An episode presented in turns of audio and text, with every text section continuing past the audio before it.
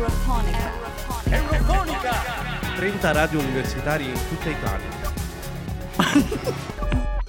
Ok, allora ci troviamo all'Università degli Studi di Foggia per la presentazione del progetto Eureka. Sono in compagnia del magnifico rettore dell'Università Pierpaolo Limone. Allora le chiedo subito quali sono le sue aspettative di questo progetto e da quali bisogni è partito. Noi eh, abitualmente, annualmente incontriamo le parti sociali, il territorio, le aziende per presentare la nostra offerta formativa. Le aziende ci dicono in continuazione che i nostri studenti sono preparati, però non hanno eh, quelle conoscenze e competenze di europrogettazione che sono essenziali per operare in un territorio del Mezzogiorno. Allora abbiamo pensato di eh, attivare un percorso all'interno della carriera degli studenti, quindi della laurea triennale e della laurea magistrale, di formazione su queste tematiche. Quindi non attendere il momento della laurea e offrire un percorso di aggiornamento, di perfezionamento, un master su queste tematiche, ma inserire questi elementi sin dai primi anni di studio.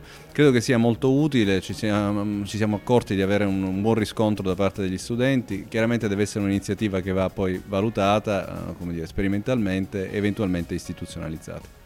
Questo progetto ha una peculiarità, nel senso che oltre che coinvolgere gli studenti, sono stati coinvolti nel progetto e nella missione a Bruxelles anche il personale tecnico amministrativo.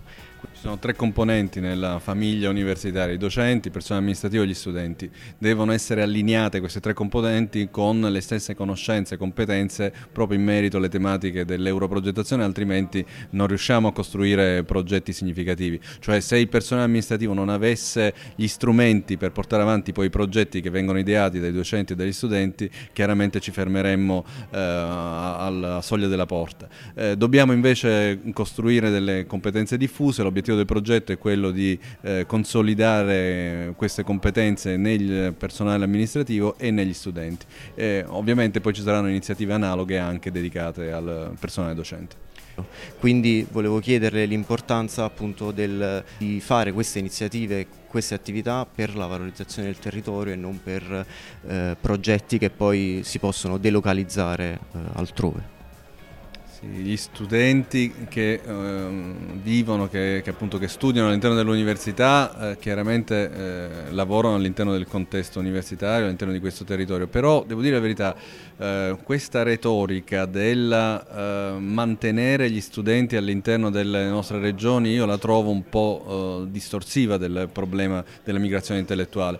Le università che funzionano sono quelle che riescono ad attrarre studenti sia di questo territorio che di altri territori. L'obiettivo dovrebbe essere quello di costruire dei centri di eccellenza, di alta formazione, di ricerca, che mantengano, che trattengano in qualche modo chiaramente i migliori in questo territorio, ma che riescano ad attrarre addirittura intelligenze, risorse anche da altri territori.